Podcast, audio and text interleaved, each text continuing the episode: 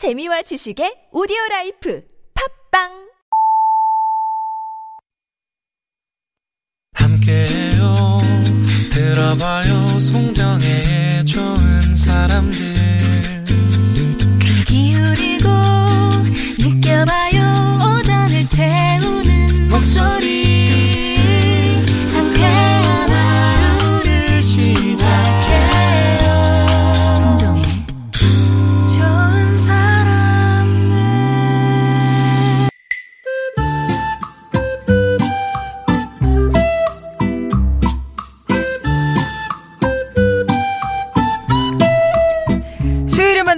사람들 한창원의 책가방 함께하고 있습니다. 책과 함께 떠나는 여행 마음속으로 북캉스 특집으로 함께하고 있는데요. 아, 3부에선 백수린의 여름의 빌라 들여다봤고요. 자, 이번에는 바로 그 미리미리 퀴즈와 관련된 책이죠. 모종린 교수가 쓴 인문학 라이프 스타일을 제안하다. 1940년대 미국에서 사용하기 시작한 용어고 2000년대 서구의 문화를 장악했던 라이프 스타일입니다. 유행을 따르지 않고 자신들만의 고유한 문화를 쫓는 부류를 뜻하는 이 말은 무엇일까요? 1번 갱스터, 2번 힙스터, 3번 랍스터 이렇게 문제를 드렸는데요. 이 책에서는 어떤 음, 얘기를 좀 해주실까요? 네, 인문학 라이프 스타일을 제안하다. 요거를 소개하기 바로 직전에 제가 한 부에 소개했던 여름의 빌라 네. 그, 아직 여운이 있으시구나. 그 소설 네. 흑설탕 캔디의 마지막 부분을 좀 소개를 더 해야 아, 될것 같습니다. 네네네네.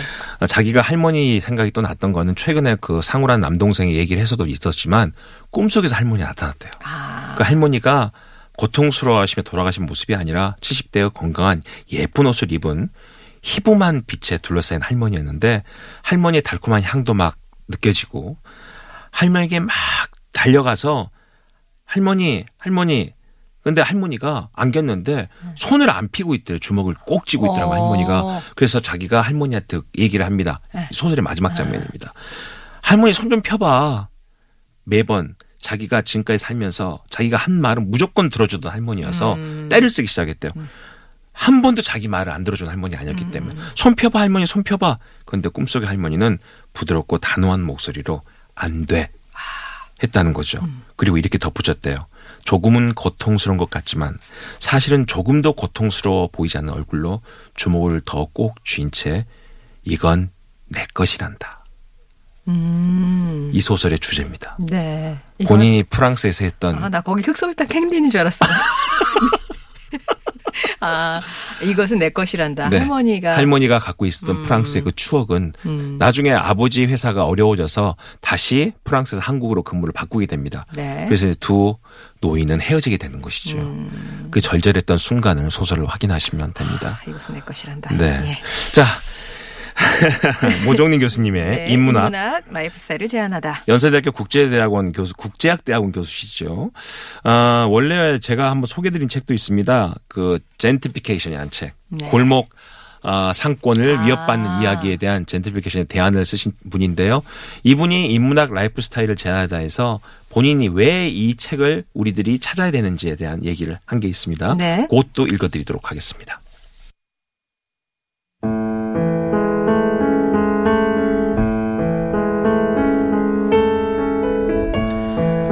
라이프 스타일 운동은 대체로 당시 지배계급에 대한 반문화로 등장했으며 19세기 유럽에서 태동했다. 왜 19세기일까? 19세기는 산업혁명 이후 지배계급으로 부상한 부르주아 계급과 그들이 대표하는 산업사회 엘리트 문화에 대한 회의와 반성이 시작된 시기다. 전 근대 귀족주의에 대한 반문화로 시작되었던 부르주아가 지배 계급으로 자리 잡은 후 바로 새로운 반문화의 대상이 된 것은 역사가 반복된다는 사실을 실감케 한다. 산업사회 문화를 한마디로 표현하자면 물질주의라 할 수 있다. 이는 물질을 삶의 중심에 두고 물질적 성공을 추구하는 삶의 방식이다. 역사적으로 라이프 스타일의 본질은 이렇게 나와 물질의 관계에서 출발한다. 물질을 나의 삶에 어디에 두는지가 나의 라이프 스타일을 결정하는 것이다. 물질과 독립된 삶을 제안하는 탈물질주의는 개성, 자기 표현, 다양성, 삶의 질, 사회적 윤리를 중시한다. 서구 역사를 살펴보면 탈물질주의 안에 예술가 보헤미안, 문화 저항자 히피, 진보 기업가 보보, 로컬 크리에이터 힙스터, 프리랜서 로- 노마드 등 다양한 라이프 스타일 모델이 존재함을 발견할 수 있다. 서구의 라이프 스타일 역사는 어떻게 진화했을까?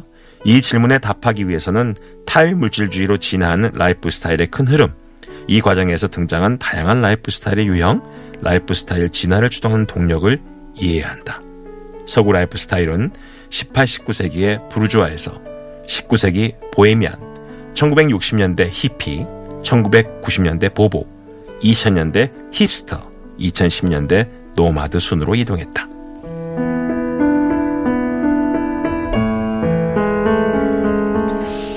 라이프 스타일은 결국 이제 나, 어, 내게 있어서 물질이 어떤 곳에 위치하고 그렇죠. 있는지에 따라, 그렇죠. 관계에 따라서 좀 정해진다라는 네네. 거잖아요. 예. 그래서 사실 그 아까 이 책에서 지금 저자가 말하고 있는 것처럼 산업혁명 이후에 부르조아라는 새로운 리더 집단이 솟아올랐는데 그들이 갖고 있는 물질주의는 자신만을 위한 삶이 많았다는 거죠. 자신이 잘 살고 열심히 살다 보면 세상이 다 좋아질 수 있다라는 부르조아의 에, 산업적인 어떤 지향점이 있었는데 바로 그것 때문에 또 다른 발상이 시작된 게 예술가들 중심의 보헤미안, 보헤미안 랩소디라는 노래도 있죠. 되게 보헤미안이라고 얘기할 수 있는 사람들이 누구냐라고 대표적인 사람을 잡으면 피카소, 아, 또 노인과 바다, 누구를 위해 종 놀리나의 어네스트 해밍웨이, 예. 그다음 위대한 개츠비의 프란시스 스콧 피츠제랄드, 뭐 이런 사람들이 갖고 있는 삶의 방식들이 보헤미안이다.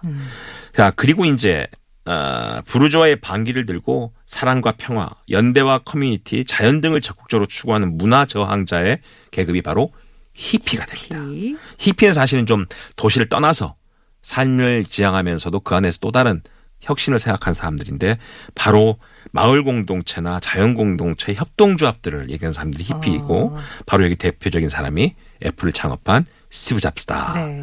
그러니까 이 바로 소비 트렌드를 갖고 있는 라이프 스타일을 알아야 되는 이유가 뭐냐면 이 라이프 스타일을 반물질주의적으로 저항했던 모든 사람들의 시작이 새로운 사업에 대한 아이디어예요. 음, 그래서 사실 스티브 잡스가 아이폰이라고 되죠. 그 아이라는 게 바로 개별화된 음. 자신의 삶에 대한 방식을 얘기하는 거거든.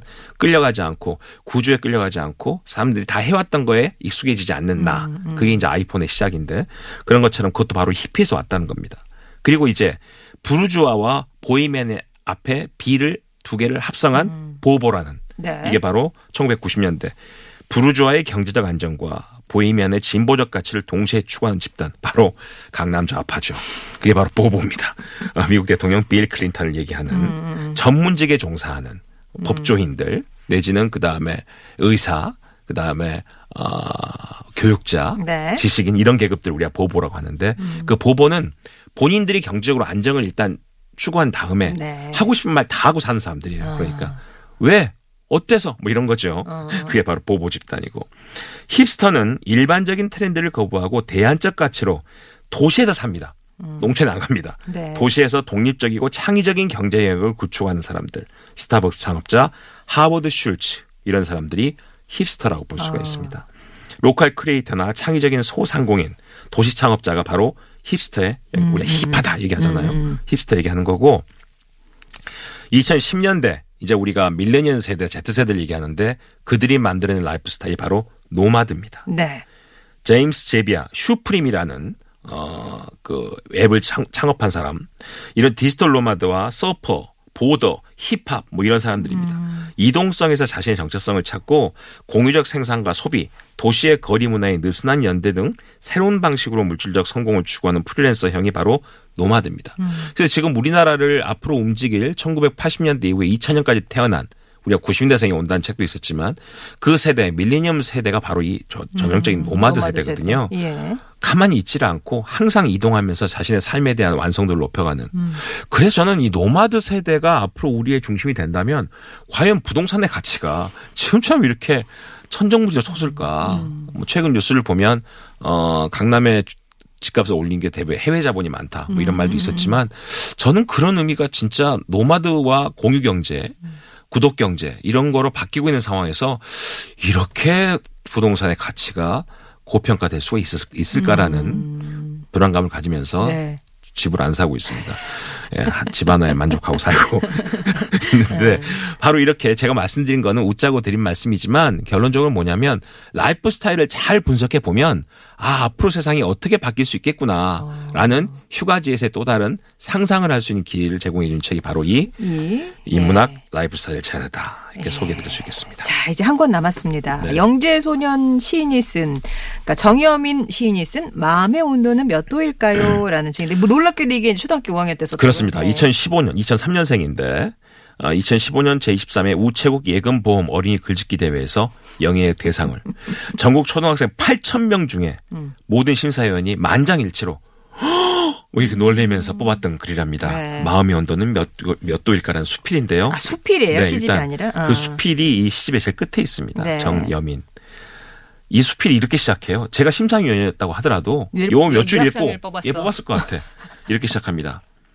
12살짜리입니다. 네. 여름의 끝자락에 바람도 밀어내지 못하는 구름이 어머니, 있다. 어떡할 거예요? 그 구름은 높은 산을 넘기 힘들어 파란 가을 하늘 끝에서 숨을 쉬며 바람이 전하는 가을을 듣는다. 어머, 저산 세상에. 너머 가을은 이미 나뭇잎 끝에 매달려 있다고 바람은 속삭인다. 내 귓가에 속삭이는 것처럼 말이다. 야, 이게 12살짜리가 썼대. 예. 저도 뭐 12살을 키우고 있습니다. 아, 이미 정해졌다. 이런 느낌이 확 들어오네요. 예. 이러면서 이제 이 이야기 네. 시작되는데 요건 마지막 부분 조금 음. 제가 읽어드리도록 하겠습니다. 네.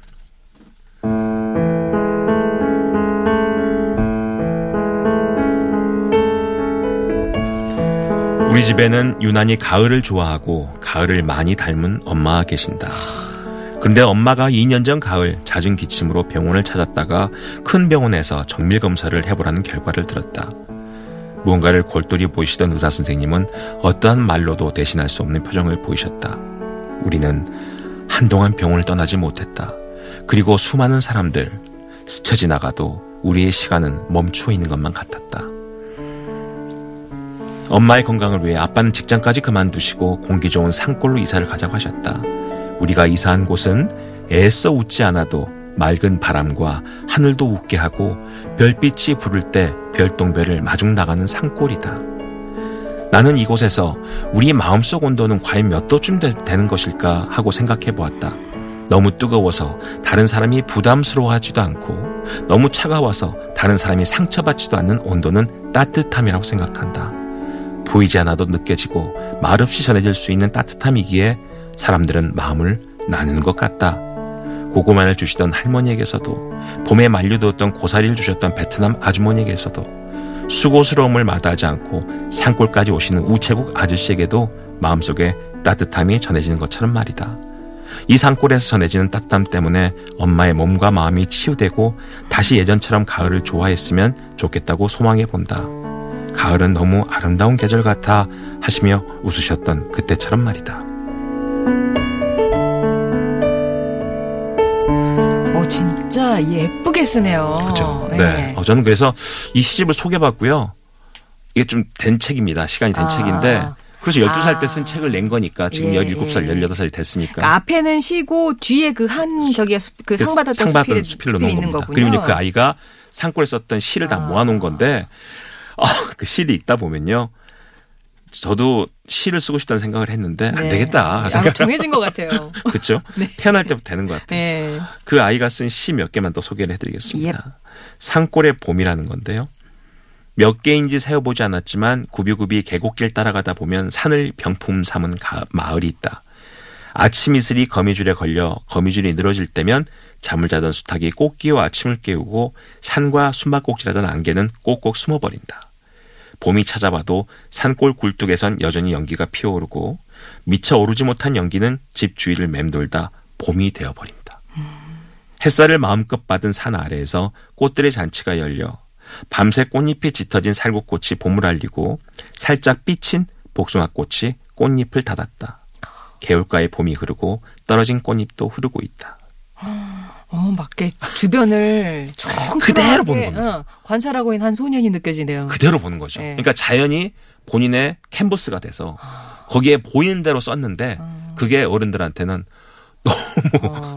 가슴을 따뜻하게 해주는 시라는 거죠. 네네. 그래서 결국 우리가 갖고 있는 시의 의미가 무엇일까 예쁜 단어, 예쁜 표현이 중요한 게 아니라 내가 보는 걸 그대로 쓸 수 있는 순수함을 어떻게 지켜낼 것인가. 그게 시의 정점이다라는 걸 보여주는 시집이 바로 마음의 온도는 몇 도일까요?라는 정여민 소년의 시입니다. 네. 마지막으로 시 한 편 소개해드리고 마무리하겠습니다. 소망의 병이라는 시인데요. 만약 투명한 병에 담고 싶은 게 있다면 따사롭고 눈부신 햇살이겠지. 마음이 추운 사람들에게 한 줄기 햇살마저 아낌없이 선물할 것이다. 그리고 환한 달빛도 모아두겠지. 어둠이 무서운 아이의 창문을 달빛으로 두드려 어둠을 손으로 열게 할 것이다. 만약 투명한 병에 담고 싶은 게 있다면 따뜻한 바람이겠지. 밤하늘에 떨어져 있는 엄마 별과 아기 별이 꼭 안고 잘 수 있게 바람으로 밀어줄 것이다. 네. 12살 아이를 키우고 계시는 아, 생각이 많아졌습니다. 정여민의 마음의 온도는 몇 도일까요? 이렇게 따뜻해지는 그런 시들 만나보실 수가 있겠네요. 네. 자, 그러면 3부에서 내드렸던 퀴즈 정답 발표하죠. 정답은요, 교수님?